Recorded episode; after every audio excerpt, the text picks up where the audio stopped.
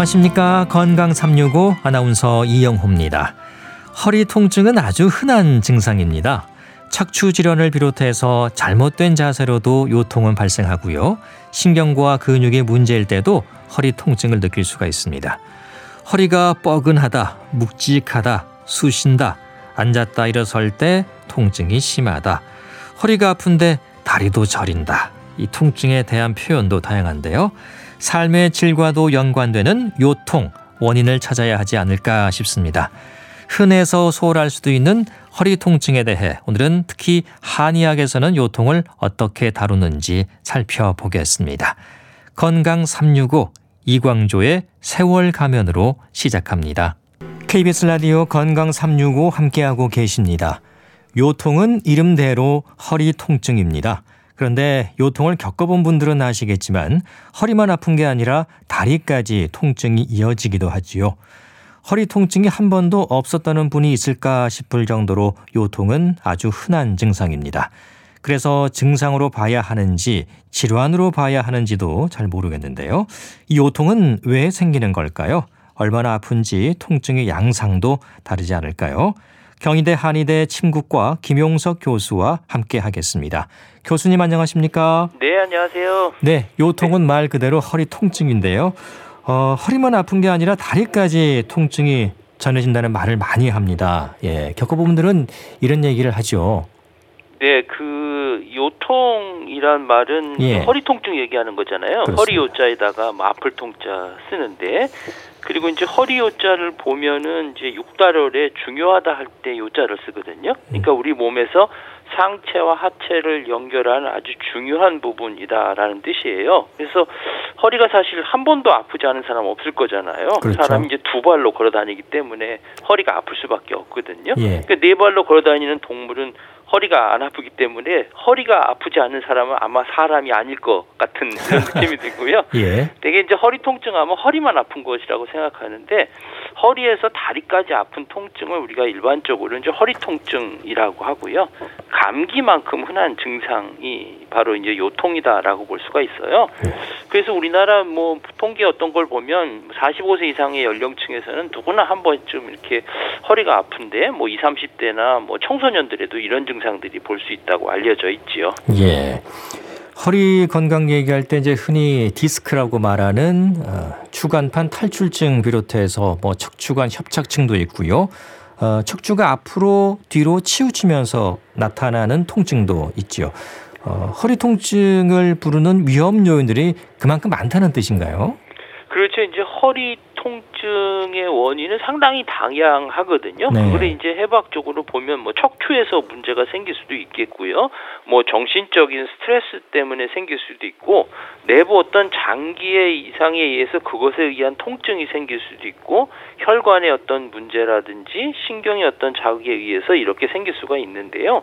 대부분 이제 척추에 문제가 생기는 경우가 제일 많거든요. 예. 그러니까 척추하고 그 구조물에 어떤 이상이 생겨서 발생하는 통증이 가장 많지요. 그래서 대개 이제 활동할 때 이제 심해지고요. 좀 가만히 있으면 뭐 통증이 조금 줄어들게 되고요. 그래서 이런 통증은 주로 척추의 뼈에서 발생하는 경우도 있지만 또 주변에 있는 뭐 연부 조직에서 생기는 경우도 있거든요. 그래서 척추 뼈에 생기는 경우는 뭐 척추에 염증이 있거나 뭐 감염되거나 뭐 종양이 있거나 뭐, 뭐 골절이 됐거나 우리가 잘 알고 있는 골다공증이 있거나 이렇듯 문제가 생길 수도 있고요. 네. 주변에 뭐 추간판이라든지 뭐 근육이라든지 인대가 또 퇴행성 변화가 생기거나 염증이 생기거나 외상이 생겨 생기는 경우가 있는데, 어, 우리가 이제 디스크라고 얘기를 하잖아요. 요걸 먼저 추간판 탈출증이라고 얘기하는데, 음. 이게 주로 이제 걷거나 일할 때 심해지고 뭐 좀 쉬면 좋아지는 이런 현상이 생기고요. 허리를 앞으로 구부린 채 옆으로 몸을 튀는 동작이 할 때 이게 잘 생기게 되죠. 네. 그래서 허리가 워낙 자주 아프다 보니까 이걸 질환으로 봐야 할지 아니면 그냥 증상으로 봐야 할지 뭐 궁금해질 때가 있어요. 어.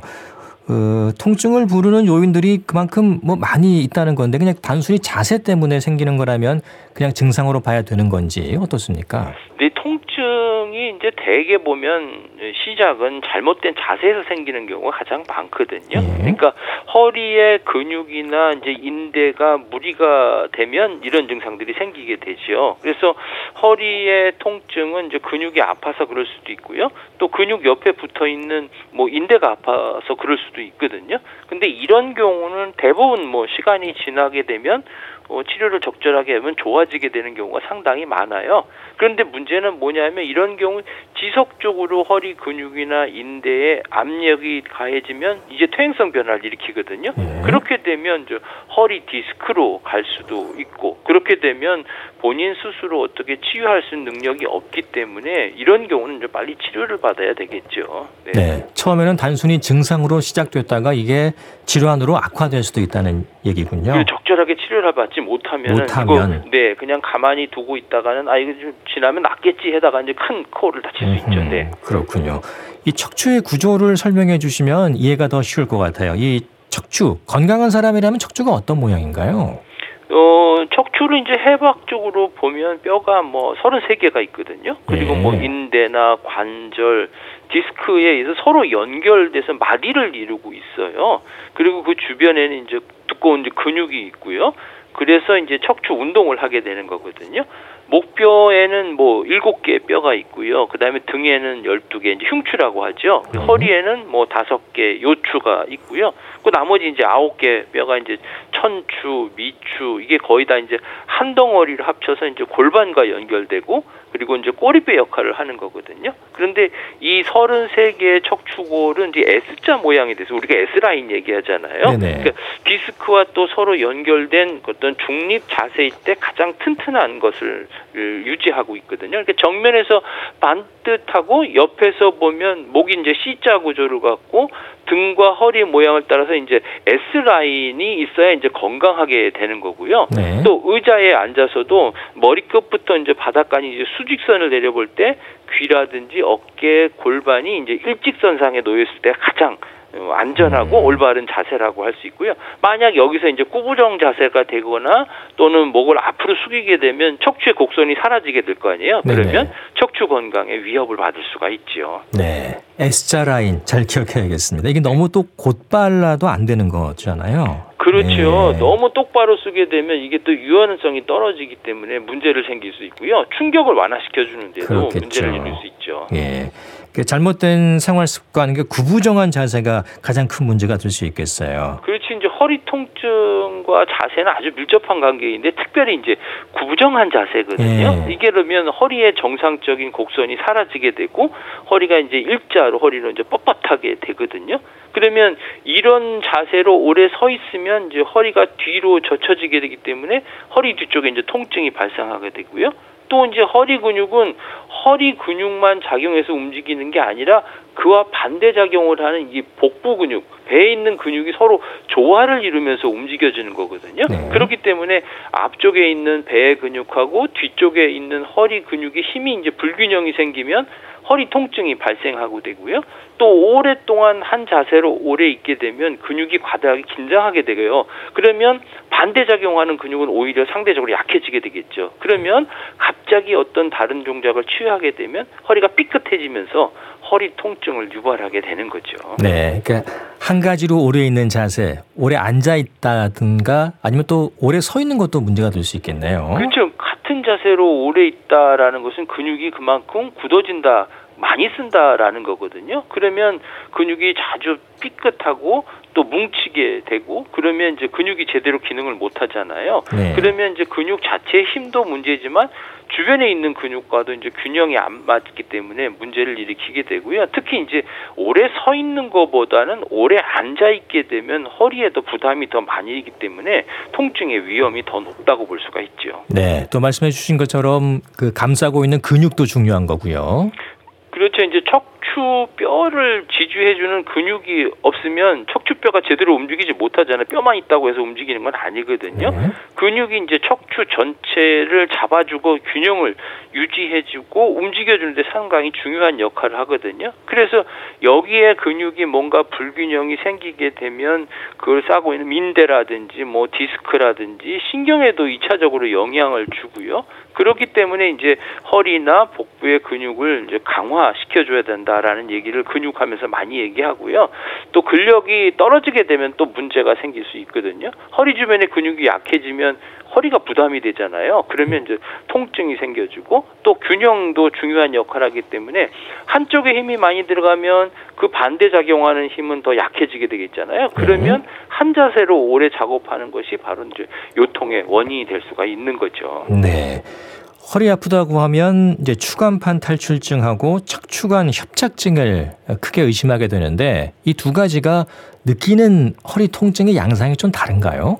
그렇죠. 이제 허리에 되게 이제 아주 심한 통증이나 신경 압박이 발생되게 되면 우리 대부분 이제 뭐 디스크다, 뭐 요추 추간판 탈출증이나 뭐 척추관 협착증 이런 것들이 발생한 것 아닌가 이렇게 걱정하시는 분들이 상당히 많은데요. 네. 두 질환은 뭐 증상이 비슷하기 때문에 헷갈리는 경우가 상당히 많아요. 근데 이 두 질환 모두 이제 허리도 아프고 다리로 이 저리는 감도 있기 때문에 비슷한 것 같지만 원인이 조금 달라지죠. 원인이 달라진다는 얘기는 뭐 치료가 달라질 수밖에 없는 거거든요. 되게 이제 척추관 협착증이다 하는 것은 노화 때문에 생기는 경우가 많아요. 그러니까 퇴행성 변화로 인해서 척추뼈 안에 관절이나 인대가 이제 두꺼워지면 그 안으로 지나가는 신경이 이거 척추관이 좁아지게 되면 이제 압박을 하게 되겠죠. 그러면서 이제 통증이 생기는 거고요.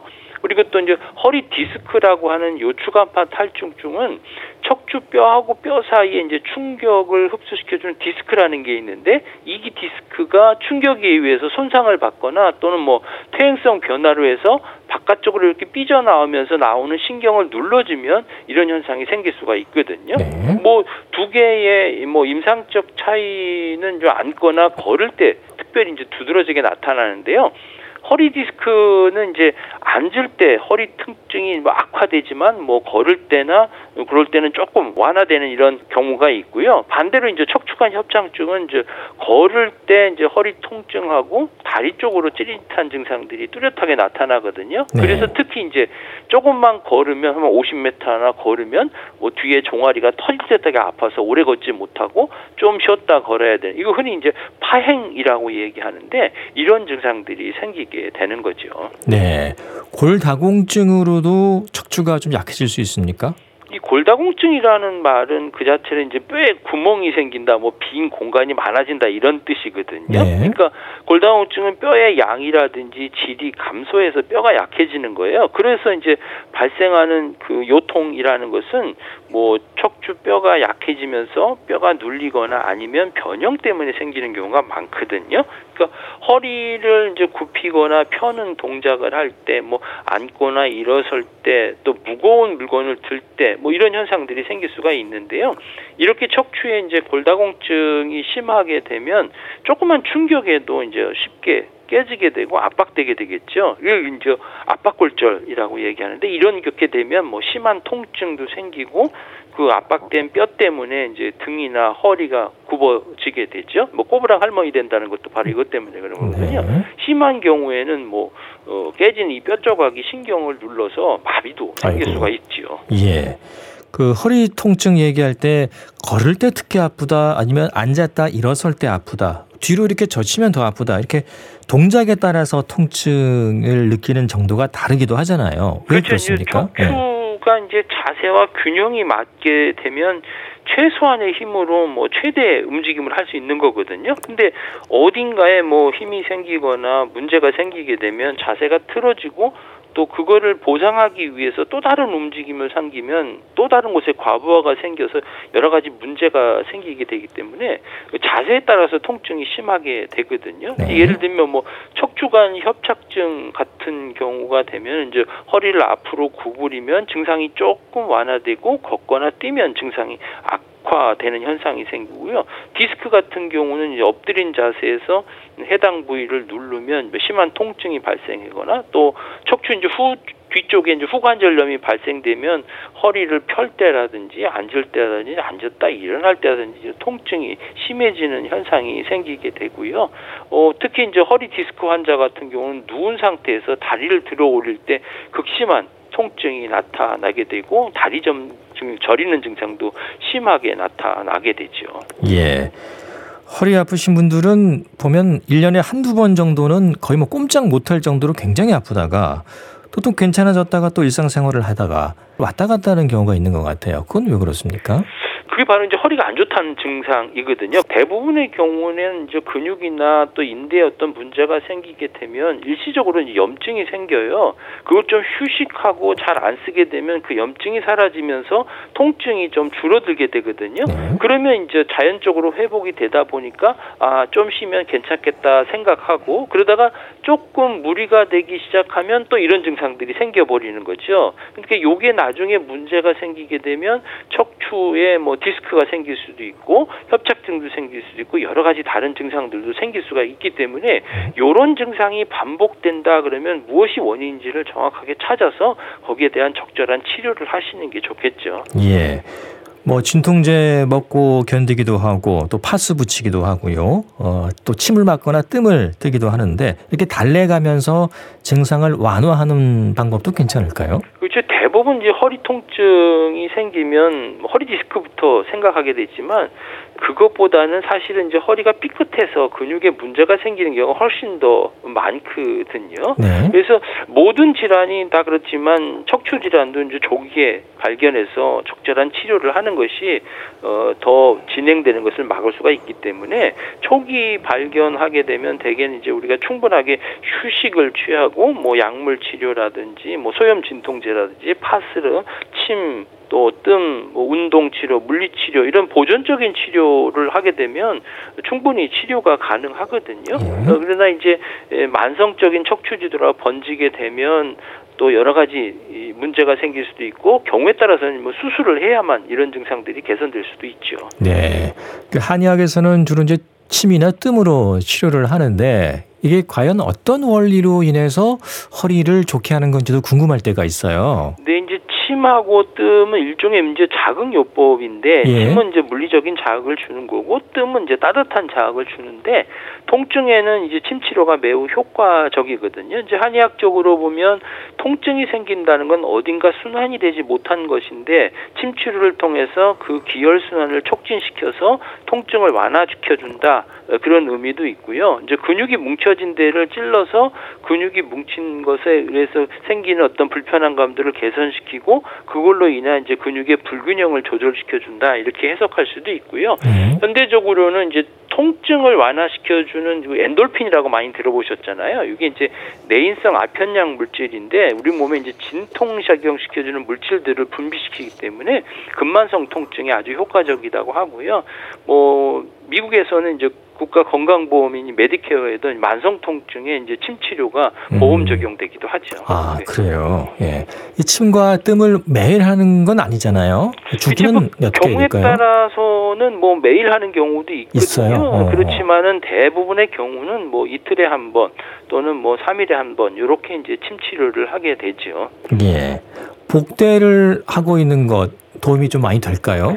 이 복 때는 일종의 허리 보호대지요. 그렇죠. 어떤 원인으로든 이제 급성적으로 허리 통증이 생기면 움직이질 않아야 되잖아요. 음. 그러니까 복대가 이제 허리 뒤를 받치는 지지대 역할을 하기 때문에 허리를 보호하는 차원에서 복대는 어, 필요한 것이죠. 근데 문제는 뭐냐면 복대를 너무 오랜 시간 착용하게 되면 오히려 허리 근육이 약해지거든요. 네. 그러면 나중에 통증이 더 심해질 수 있어요. 그렇기 때문에 복대는 급성적으로 뭐 일시적으로 임시적으로 사용하는 것은 좋지만 너무 오래 장시간 지속적으로 착용하는 것은 좋지 않죠. 네, 너무 오래 복대를 착용하는 것은 좋지 않다는 말씀이시고요. 예. 그 일반 사람들이 궁금한 것이 허리 통증이 있을 때 이걸 과연 수술을 받아야 하나 아니면 한의학을 통해서 이런 보존적 치료도 가능한지 궁금할 때가 있습니다. 이게 어떤 증상을 보일 때 그렇게 해야 되는 건지요? 네, 대부분 이제 허리 디스크나 허리에 문제가 생기면 수술적인 방법을 생각하시는데 네. 꼭 그렇지는 않고요. 우리가 일반적으로 통증이 있을 때는 이제 보존적인 치료를 우선적으로 하게 돼요. 이제 보존이란 말은 말 그대로 원래 있는 거 그대로 둔다는 뜻이거든요. 그렇죠. 그러니까 질병의 근본적인 원인을 해결하는 치료 어떤 뿐만 아니라 현재 나타난 증상들을 치료하고 호전하는 방법인데, 뭐 우리 몸에는 큰 변화를 일으키지 않으면서도 어떤 손상을 주지 않으면서 치료하는 거니까 뭐 약물이라든지 운동이라든지 침이라든지 부항, 추나 뭐 주사 여러 가지 이런 치료 방법들이 이제 보존적인 치료를 일차적으로 하게 되고요. 이게 이제 나중에 그렇게도 효과가 보지 않을 때 그 통증이 더 심하게 느껴진다든지 아니면은 마비 증상이 생긴다든지 또는 뭐 대소변에 장애가 있다든지 근육에 힘이 빠진다든지 살이 빠진다든지 뭐 이런 경우에는 이제 수술적인 요법을 음. 고려할 필요가 있는 거죠. 네, 사실 뭐 대부분 수술에 대한 두려움은 조금씩 다 있지요. 예. 그렇죠. 보... 대부분 이제 수술하게 되면 뭔가 꺼리게 되고요. 예. 네. 보존적 치료가 일단 먼저 앞서야 된다는 말씀이시고요. 예. 자, 만성적으로 허리 통증 느끼는 분들 꽤 많습니다. 도움이 될 수 있는 평소에 운동법 같은 게 있을까요? 네, 이제 운동은 이 허리 아픈 것에 예방하고 또 개선시켜주는데 아주 중요한 방법 중에 하나이거든요. 네. 그래서 이제 요통의 허리 아픈 것의 시작은 결국은 치료의 시작은 운동이라는 말도 있는 거고요. 운동을 하게 되면 이제 통증도 완화되고요. 또 그다음에 약해진 근육들은 이제 근력이 늘어날 거고 근육이 긴장돼 있는 것들은 이제 근육 어떤 긴장을 떨어뜨리고 또 운동량을 늘려줘서 척추에 어떤 가해지는 그 물리적인 힘들을 줄여주는 역할을 하거든요. 그리고 근육이나 뭐 인대라든지 뼈를 강화시키고 또 척추 디스크를 포함해서 그 여러 이제 관절에 충분한 영양 공급을 해주게 되고요. 예. 또 운동 자체가 또 정신적인 건강에도 상당히 도움을 줄 수가 있고요. 그다음에 척추의 어떤 분절의 안전성을 줄 수가 있어요. 그래서 염증도 완화시켜주고 또 혈액 공급도 잘해주고 그러기 때문에 통증을 완화시켜주고 운동 범위도 넓혀줄 수 있는데요. 그러나 모든 운동에서 반드시 기억해야 될 것은 통증이 없는 범위에서 운동을 해야 된다는 그렇죠. 거죠. 그 예. 자신의 상황과 체력에 맞는 운동을 해야지 오히려 무리하게 했다가는 큰 코를 다칠 수 있고요. 또 증상에 따라서 어, 운동의 형태가 또 달라져야 되거든요. 네. 그러니까 척추 전망증인 경우는 복근 운동을 해야 되고 척추 후만증인 경우는 뭐 등 쪽 근육을 운동을 더 많이 해야 되겠죠. 네.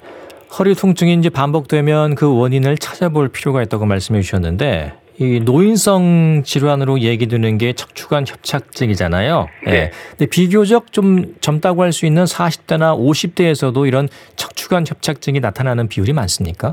어, 대개 이제 퇴행성 변화를 겪기 때문에 연세가 많이 드신 분한테 많이 생길 수가 있겠고요. 예. 젊은 분들에게는 뭐 그렇게 많이 생기는 건 않지만 또 자세가 좋지 않거나 했을 경우에 문제가 생길 수 있고요. 척추관 협착증 같은 경우는 이제 파행이라고 해서 어, 걸을 때 어느 정도 걷고 났으면 어, 종아리가 터져서 아파서 꼭 앉아야 되고 쉬어야 되는 이런 형태가 있기 때문에 그런 증상들은 쉽게 우리가 구분해 볼 수가 있는 거죠. 그렇죠. 예. 허리 건강 지키는 방법, 특히 이제 운동 강조해 주셨고요. 평소에 생활 습관도 중요할 것 같아요. 특히 이 무거운 물건을 갑자기 드는 행동은 조심해야겠죠. 그렇죠. 이제 허리에 무거운 물건을 갑자기 들게 되면 평소에 유연성이 떨어진 분들이 이런 형태의 큰 문제를 생길 수가 있거든요. 그래서 예. 물건을 들 때도 또 힘을 좀 나눠서 분산해서 드실 필요가 있고요. 특히 이제 주부 같은 경우에는 앉아서 일을 많이 하는 경우에는 허리에 더 부담이 될 수가 있지요. 앞에서 말씀드린 대로 서 있는 것보다는 앉아서 작업하는 경우에 큰 문제가 생길 수가 있거든요. 허리에 부담이 더 많이 가니까 그런 경우에는 어, 서서 작업을 하시고 특히 이제 싱크대나 이런 작업대 위치를 잘 하시는 게 좋겠고요. 그래서 평소에 이제 허리를 튼튼하게 해주기 위해서는 이제 허리 근육을 강화하고 또 유연하게 해주는 운동 같은 것들을 자주 해주시는 게 좋을 것 같아요.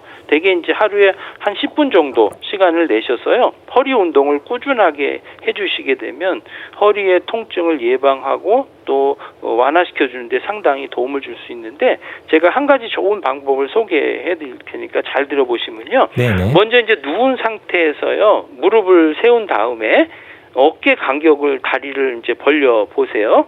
그리고 이제 골반을 뒤로 굴리면서 그 달걀이 허리 밑에 있다 생각하고 이렇게 지긋하게 눌러 보시고요. 예. 그런 다음에 엉덩이와 가슴을 함께 들어 올리는 운동, 이 운동을 해보시게 되면 허리 근육도 강화하고 또 어, 허리를 유연하게 해주는 효과가 있기 때문에 십 분 정도 투자해 보시면 허리를 예, 생기는 통증들이나 또는 예방하는 데 도움을 될 것 같습니다. 네, 그 말씀드리다 보니까 요가 동작과도 좀 관련이 있는 것 같은데, 그런 운동들도 허리 건강에는 좀 도움이 될까요? 그렇죠. 허리 운동이다 하는 것은 첫 번째는 이제 근력을 키워주는 운동을 해야 되고요. 예. 두 번째는 유연성 있게 만들어주는 거고요. 세 번째는 조화를 맞춰주는 게 상당히 중요해요. 그래서 일 차적으로는 유연하게 해주고 그 다음에 근육을 강화시켜주는 운동을 해보는 그런 형태로 가시는 게 좋겠죠. 네, 자 건강한 허리 잘 관리하시기 바랍니다. 말씀은 여기까지 듣겠습니다. 감사합니다. 네, 감사합니다. 네, 지금까지 경희대 한의대 침구과 김용석 교수였습니다.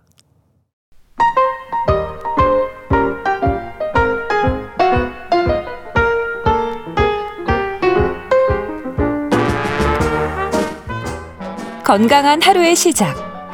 케이비에스 라디오 건강 삼육오.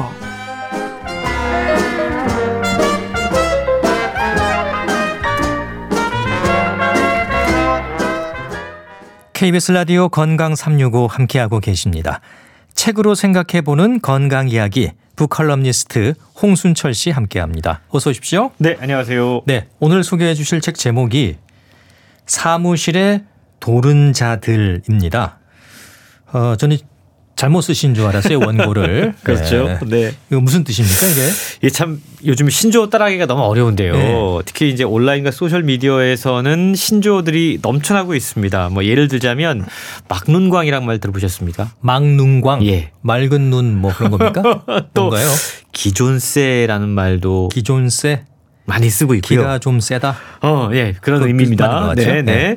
꼰대 상사 뭐 이런 말들은 많이 어, 이제 들어보셨을 뭐 겁니다. 저는 꼰대는 아닙니다만, 아무튼 많이 듣고 있죠. 꼰대 상사. 예. 다들 스스로 그렇다고 생각들을 하시더라고요. 예. 요즘 보면 직장에서 이렇게 이해하기 힘든 또 이해하기 어려운 사람들, 이런 사람들을 일컫는 신조어들이 많이 생겨나고 있습니다. 아하, 예. 그 가운데 하나가 바로 이 도른자들인데요. 예. 오늘 책의 제목도 상당히 직설적이죠. 사무실의 도른자들. 인데요. 음. 이 도른자라는 말은 왜 우리 그 정신 이상을 뜻하는 의미로 돌다라는 의미에 음. 쓰지 않습니까? 예. 그리고 사람의 의미를 지닌 자를 여는 법칙으로 합쳐가지고 예. 도른자를 발음 나는 대로 이렇게 음. 표기한 겁니다. 예. 도른자라고 요즘 소셜미디어에서 많이 이 용어를 쓴다고 그러는데 직장인들 사이에서 자주 사용하는 단어라고 그럽니다. 사실 방송에서 이런 단어를 쓰는 게 적합하지 음. 않을 것 같지만 어쨌든 이제는 책 제목에까지 이런 단어가 사용되고 있다라는 거예요. 이런 신조어가 생긴 이유는 대부분의 직장인들이 실제로 이런 부류의 사람들에게 직장에서 상당히 많이 시달리고 있기 때문이라고 할 수 있습니다. 네. 실제로 국내 시장조사기관에서 진행한 설문에 따르면 퇴사하는 압도적인 일 위 이유가 직장 내 갑질하는 사람들, 음. 상사들, 동료와의 갈등, 갈등. 예, 예, 소위 도른자들 때문에 퇴사한다. 이런 이야기들을 많이 한다고 그럽니다. 요즘 보면 일보다 사람이 힘들다라는 말에 공감하는 분들 많이 늘어나고 있고 업무가 아닌 사람 때문에 스트레스를 받는 분들, 퇴사를 결정하는 분들이 훨씬 더 많이 있는데요. 예. 이 말은 직장 내의 관계 스트레스가 소수가 아닌 대부분의 직장인들이 겪는 상당히 심각한 문제다라는 반증으로 우리가 받아들일 수 있을 것 같습니다. 언젠가부터 우리가 직장은 일보다 사람이 힘든 공간이 되어버렸고 사실 오늘도 고군분투 중인 수많은 직장인들이 이러한 자신의 심정을 이러한 신조어를 만들어서 온라인과 소셜미디어에 올리면서 혹은 직장인들의 커뮤니티에 올리면서 하소연하고 있다. 이렇게 음. 우리가 이해해 볼 수 있을 것 같습니다. 네, 그러니까 직장인들이 생각해낸 만든 신조어가 도른자다. 그렇습니다. 그런 말씀이시군요. 분명 이제 표준어는 아니고요. 네. 예. 어, 이런 말까지 나올 정도니까 또 표현도 약간 좀 거친 면도 좀 있고요. 그렇죠. 좀 씁쓸한 기분이 듭니다. 네. 오죽하면 이런 말이 만들어졌을까 싶은데요. 예. 사실 우리의 건강에 가장 안 좋은 영향을 미치는 것 그러면 이제는 많은 분들이 스트레스라고 스트레스. 이야기를 하죠. 예. 그러면 한번 생각을 해보시죠. 우리는 일상을 살아가면서 과연 언제 어디서 가장 많은 스트레스를 받고 있을까? 음. 아마 많은 분들이 직장, 일, 일터죠. 일터라고 네, 이야기할 수 있을 것 같은데요. 음. 요즘 뭐 도른자 이런 말만 생긴 게 아니라 도라이 총량의 법칙이란 말도 직장인들 사이에서 유행하고 있다고 그래요. 어. 이게 아 직장 생활을 하다가 직장 상사가 힘들어서 힘든 사람이 있어서 직장을 옮겨봐야 거기에 가면 항상 그런 사람들은 존재한다. 절대 불변의 원칙이다. 이게 바로 도라이 음. 총량의 법칙. 어디 가나 있다. 그렇습니다. 저런 사람은 꼭 한 명은 있다. 그렇습니다. 어허. 피해서 다른 데 가봐야 꼭 그런 사람들이 있다. 만약에 갔는데 그런 사람들이 없다면 예. 그건 네 자신이 바로 그런 아, 사람일 수도, 수도 있다. 그럴 수 있죠. 그만큼 직장 내 인간관계가 참 우리에게 힘든 문제가 되어버렸는데요. 오늘 소개해드리는 사무실의 도른자들 이 책은 지난 이십 년 동안 인간관계와 소통 방식을 연구해온 미국 뉴욕대 사회심리학과의 테사 웨스트 교수가 쓴 책인데요. 네. 이 책을 통해서 도른자 공략법을 알려주고 있습니다. 원래 책의 원서 제목은 Dogs at Work라고 해서 음. 좀 회사 내에 뭔가 좀 튀는 사람들, 괴짜들이라는 의미인데 이걸 우리말로 번역하면서 출판사가 도른자라는 표현을 요즘 워낙에 유행하는 표현이니까 아. 가져와 썼던 건데요. 예. 이 책에 따르면 직장 내에 이 소위 말하는 그 괴짜들은 도른자들은 사람들을 괴롭히는 방식의 일종의 패턴이 있다고 그럽니다. 책은 약 삼천여 명의 사람들을 인터뷰하면서 관찰한 연구 결과들이 열거가 되고 있는데요. 예. 저자는 일단 이러한 이 도른자들, 나쁜 유형의 사람들을 일곱 가지로 분류를 합니다. 그리고 그들이 언제 어느 때 이상 행동을 하는가, 그들이 왜 그런 행동을 하는가, 그리고 그들의 행동 방식의 표현은 어떤 것인가에 대해서 이야기를 하고 있는데 일곱 가지 유형을 보면 예. 이런 사람들이 있다고 그럽니다. 강약, 약강형. 강약, 약강.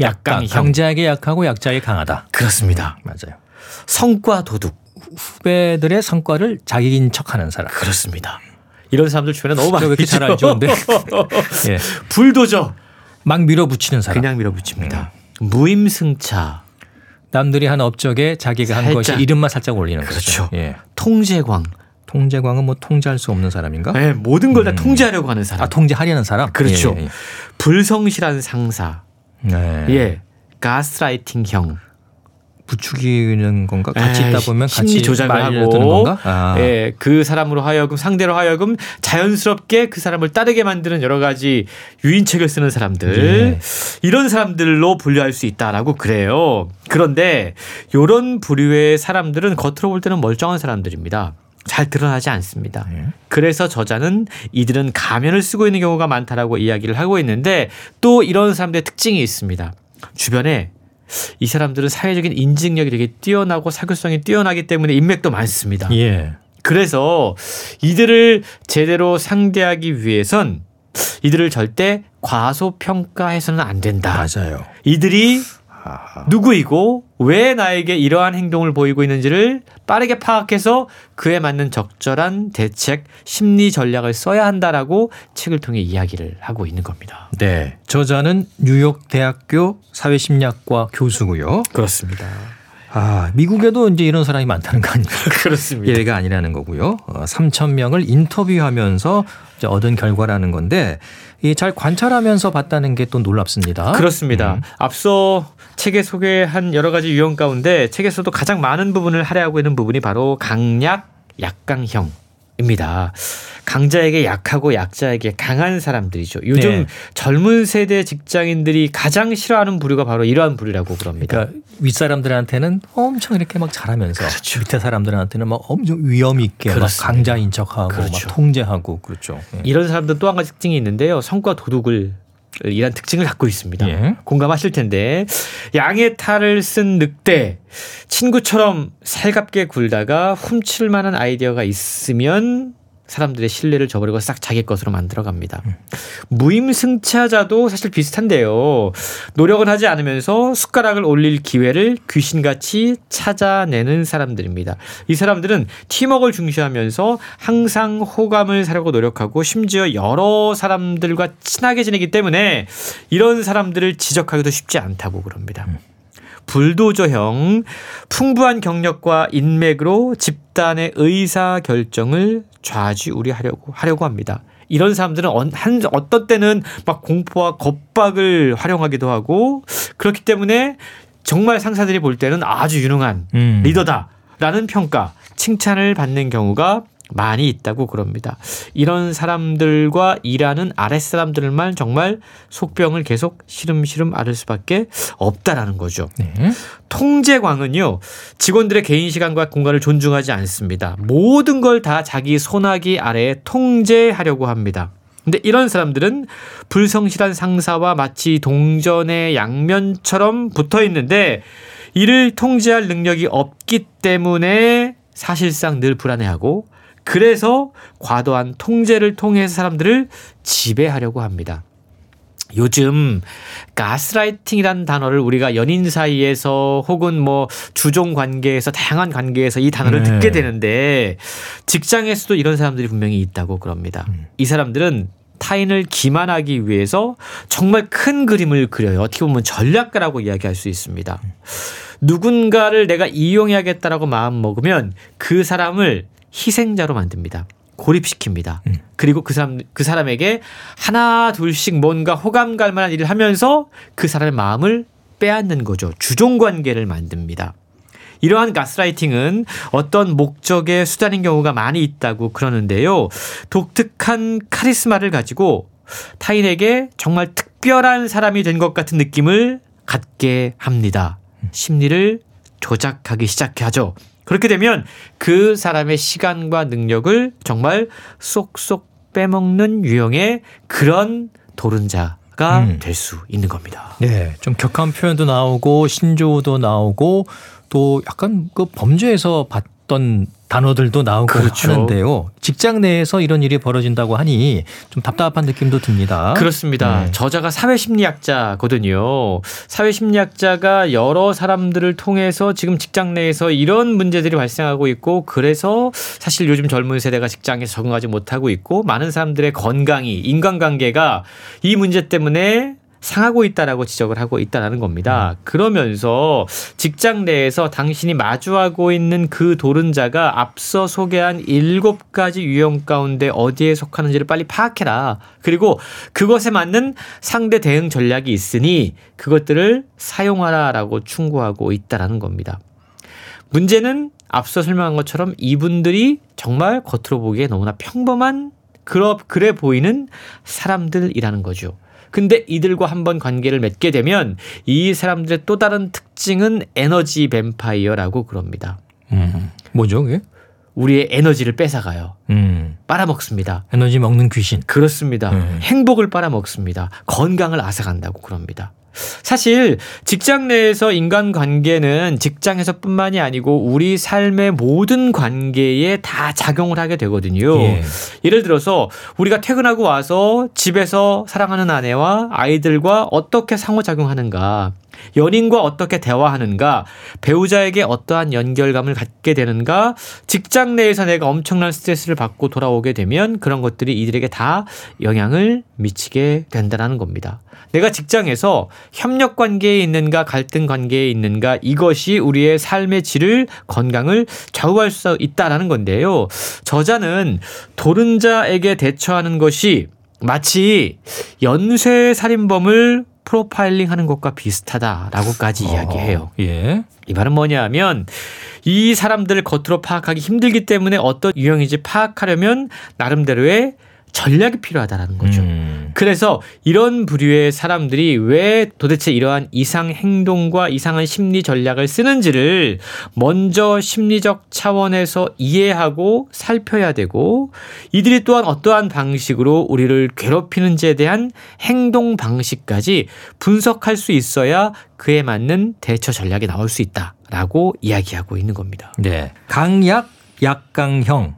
이게 제일 힘든 부류가 아닐까 싶어요. 예. 그렇습니다. 뭐 어떻게 대처를 해야 될지 좀 생각을 좀 해봐야겠는데요. 예, 음. 일단 이건 사람들의 본능을 이해하는 유형의 도론자들이기 때문에 더욱더 힘듭니다. 사실 모든 사람들은 비교에 익숙해져 있습니다. 사람들은 항상 상대적인 비교를 하면서 살아갑니다. 이게 저자는 우리 인간의 본능이기도 하고, 경쟁주의 사회에 살아가면서 상대평가에 익숙해졌기 때문인지도 모른다라고 분석하고 있는데요. 네. 그래서 외모도 비교하고, 성과도 비교하고, 재산도 비교하고, 내가 무슨 차를 타는데 저 친구는 무슨 차를 타는지 이런 것들을 비교합니다. 이걸 사회심리학에서는 사회비교지향성이라는 단어로 설명을 한다고 그러는데, 네. 강약, 약강형 인간, 이 사람들은 끊임없이 비교하는 전략을 쓴다고 그럽니다. 음. 계속해서 자신을 견줄 대상과 권력자들 앞에서 안전하게 비판할 수 있는 먹잇감을 찾습니다. 그래서 항상 그와 비교해서 자기를 우월하게 드러내려고 합니다. 그 사람이 성과를 올릴 기회를 착취하고 자신의 지위를 공고하게 하는데 악용한다고 그럽니다. 이런 부류의 사람들은 자신이 성공하기 위해서라면 수단과 방법을 가리지 않는 유형인데요. 책에 보면 데이브란 인물이 소개가 돼요. 이 사람은 다른 백화점에서 유능한 세일즈맨으로 상까지 받고, 이번에 저자가 일하는, 그러니까 저자가 컨설팅하는 백화점의 직원으로 온 사람인데요. 네. 이 사람이야말로 전형적인 강약, 약강형 도론자라고 저자는 분석을 합니다. 왜냐하면 네. 이 데이브라는 사람은 새로운 팀으로 온 지 오래되지 않아서 일단 팀원들 간의 서열을 빠르게 파악했다고 그럽니다. 아, 분위기를 파악한 거죠. 아, 이 팀에서는 누가 실제적인 리더고 누가 약자구나. 그리고 상대에 따라서 각각 가면을 벗기 시작했다고 그럽니다. 예를 들어서 창고의 신발을 제멋대로 정리해서 손님이 원하는 사이즈의 신발을 다른 직원들이 찾을 수 없도록 숨겨놔요. 음. 그래서 어려움에 처하게 만들고, 예. 그 어려움에 처한 상황을 자기가 가서 숨겨놨으니까 찾아가 와서 찾아와서 해결해 줍니다. 아, 설마 그럴까 싶기도 비열하죠. 한데. 예. 네. 손님들을 가로채기 시작합니다. 예. 단골 손님들이 그에게 가기 시작하죠. 그리고 권력자와 상사들 앞에서는 이렇게 해서 빼앗은 실적이 낮은 직원과 자신의 판매량을 비교해 가면서 자신이 우월한 것을 드러내는데, 윗사람한테는 그렇죠. 음. 성과를 어필하기 위해 노력했다. 그런 모습을 볼 때 그는 전형적인 강약, 약강형 도론자다라고 책은 분석하고 있는 겁니다. 네, 드라마에서나 봤던 그런 내용인 것 같은데, 그렇죠. 하여튼 이런 신조까지 갖다 대면서 비교할 정도고 이런 사례를 소개할 정도라고 하니까, 예, 오죽하면 또 이렇게까지 할까라는 생각이 드네요. 그렇습니다. 아, 가만 생각해보면 분명히 우리 주변에 이런 사람들이 있거든요. 네. 근데 이런 사람들은 끊임없이 스위치를 켜고 있습니다. 그래서 아, 내가 누구를 희생양으로 삼을 것인가, 그리고 내가 어떤 사람과 비교해서 우위에 있을 것인가, 이런 것들을 끊임없이 비교한다고 그럽니다. 직책, 집안, 사무실 크기, 계속해서 주기적으로 이러한 사람들은 뭔가를 비교하고 평가하고 있는데요. 그리고 이런 데 집착하는 일종의 사회 비교 탐정형들이라고 분석을 하고 있는데, 네. 자기가 아는 내용을 재료로 삼아서 항상 파괴적인 구도를 만듭니다. 갈등 구조를 만들어내요. 그런 거에 상당히 유리하다고 그럽니다. 이런 방식으로 책은 각각의 형태의 이 도론자들이 어떠한 행동 양식을 보이는지를 소개를 하고, 또 각 유형별 빌런들에게 어떻게 맞설지 구체적인 심리 조언들을 해주고 있습니다. 예를 들자면 불도저형의 이런 사람들이 있다고 말씀드렸지 않습니까? 예. 이 불도저는요, 소문에 상당히 취약하다고 그럽니다. 그래서 여럿이 목소리를 높여서 대항하면 이러한 불도저형의 도른자들은 잠잠해질 수 있다고 그럽니다. 모두가 참여하는 투표 아니면 뭐 이런 방식의 사람들이 모인 자리에서 규칙을 만들어주면 이 불도저형은 자신의 독특한 리더십을 나름대로 좀 자제할 수 있는 그런 결과들을 만들어낼 수 있다고 그럽니다. 네. 또 성과 도둑형이란 부형들이 있었지 않습니까? 네. 이런 사람들을 막기 위해선 성과 도둑의 더 상사를 찾아가면 된다고 그럽니다. 상사의 역할이 훨씬 더 중요한 거죠.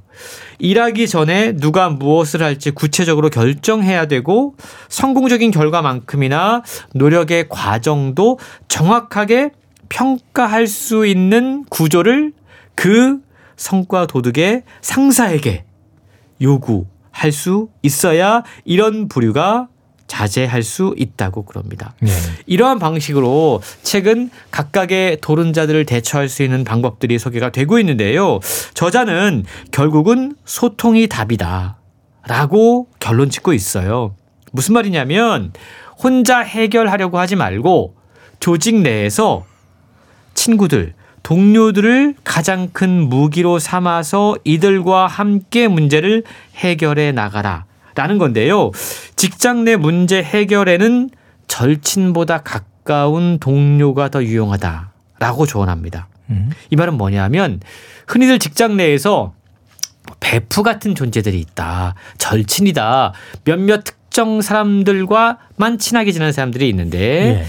그것보다는 도른자들을 그러니까 나를 괴롭히는 사람들을 상대하기 위해서는 너무 지나치게 깊은 관계보다는 그냥 두루두루 아는 동료들, 일로 엮인 사람들과의 관계가 훨씬 더 중요하다는 이야기를 하고 있는 거죠. 당신이 가깝게 느끼는 사람들과 깊고 좁게 사귀기보다는 직장 내 사회적 관계망에 속하는 많은 사람들과 널리 교류하는 것이 이러한 괴짜들, 도른자들을 만났을 때는 해결하기 훨씬 좋다라고 소개하고 있습니다. 네, 소통이 답이다라는 결론인데 이런 조언들이 글쎄요 실제 직장 생활에서 얼마나 먹혀 들어갈지 한번 뭐 해봐야 알겠습니다만, 그렇죠. 네, 충분히 뭐 참고할 필요는 있을 것 같고요. 아무튼 이런 직장 내에서 받는 여러 가지 스트레스 이런 것들이 뭐 우울증으로 연결되기도 하고 그러잖아요. 예. 사실 저도 이 책을 읽으면서 그런 부분들을 많이 생각을 해봤거든요. 예. 아, 이런 책이 나올 정도로 지금 우리가 심각한 직장 내의 어떤 괴롭힘, 따돌림 문화에 우리가 지금 살아가고 있구나. 예. 실제로 강북 삼성병원이 이 정신건강의학과의 어떤 연구에 의해서 조사를 했다고 그러는데요. 예. 직장 내 괴롭힘을 경험한 근로자가 괴롭힘을 겪지 않은 근로자에 비해서 우울증을 경험할 확률이 상당히 높았습니다. 남성은 오 점 이삼 배, 여성은 삼 점 이사 배 높다라는 연구 결과가 나왔다고 그러는데요. 연구팀은 우리나라 십구 세에서 육십오 세 근로자 만 이천삼백사십사 명을 대상으로 우울 척도 검사와 괴롭힘 경험을 설문조사했습니다. 보면 남성이 괴롭힘에서 이 우울증으로 이렇게 좀 바뀔 수 있는 확률이 더 높다는 걸 그러네요. 확인하게 되는데요. 예. 이 책은 흥미로운 실제 사례 이십 년간의 연구 결과가 소개가 됩니다. 사회심리학, 뭐 조직심리학 이런 것들을 통해서 직장 내에서 우리가 건강한 문화를 만들어가기 위해서 어떤 노력들을 서로 해야 되는지에 대한 이야기를 결국 하고자 하는 건데요. 직장 내의 관계 스트레스에 시달리는 사람들에게 실용적인 조언을 줄 수 있고 또 우리의 정신 건강을 지킬 수 있는 일종의 예방주사 역할을 하는 책이다. 이렇게 설명해 드릴 수 있을 것 같습니다. 네, 직장 생활로 인해서 좀 건강에 위협을 받고 있는 건 아닌지 혹시 내가 또 이런 사람은 아닌지 그렇죠. 한번 살펴보는 차원에서 사무실의 도른자들 오늘 잘 들었습니다. 고맙습니다. 북칼럼니스트 홍순철 씨였습니다. 케이비에스 라디오 건강 삼육오 남진의 빈잔 들으면서 오늘 시간 마치겠습니다. 아나운서 이영호였습니다. 고맙습니다.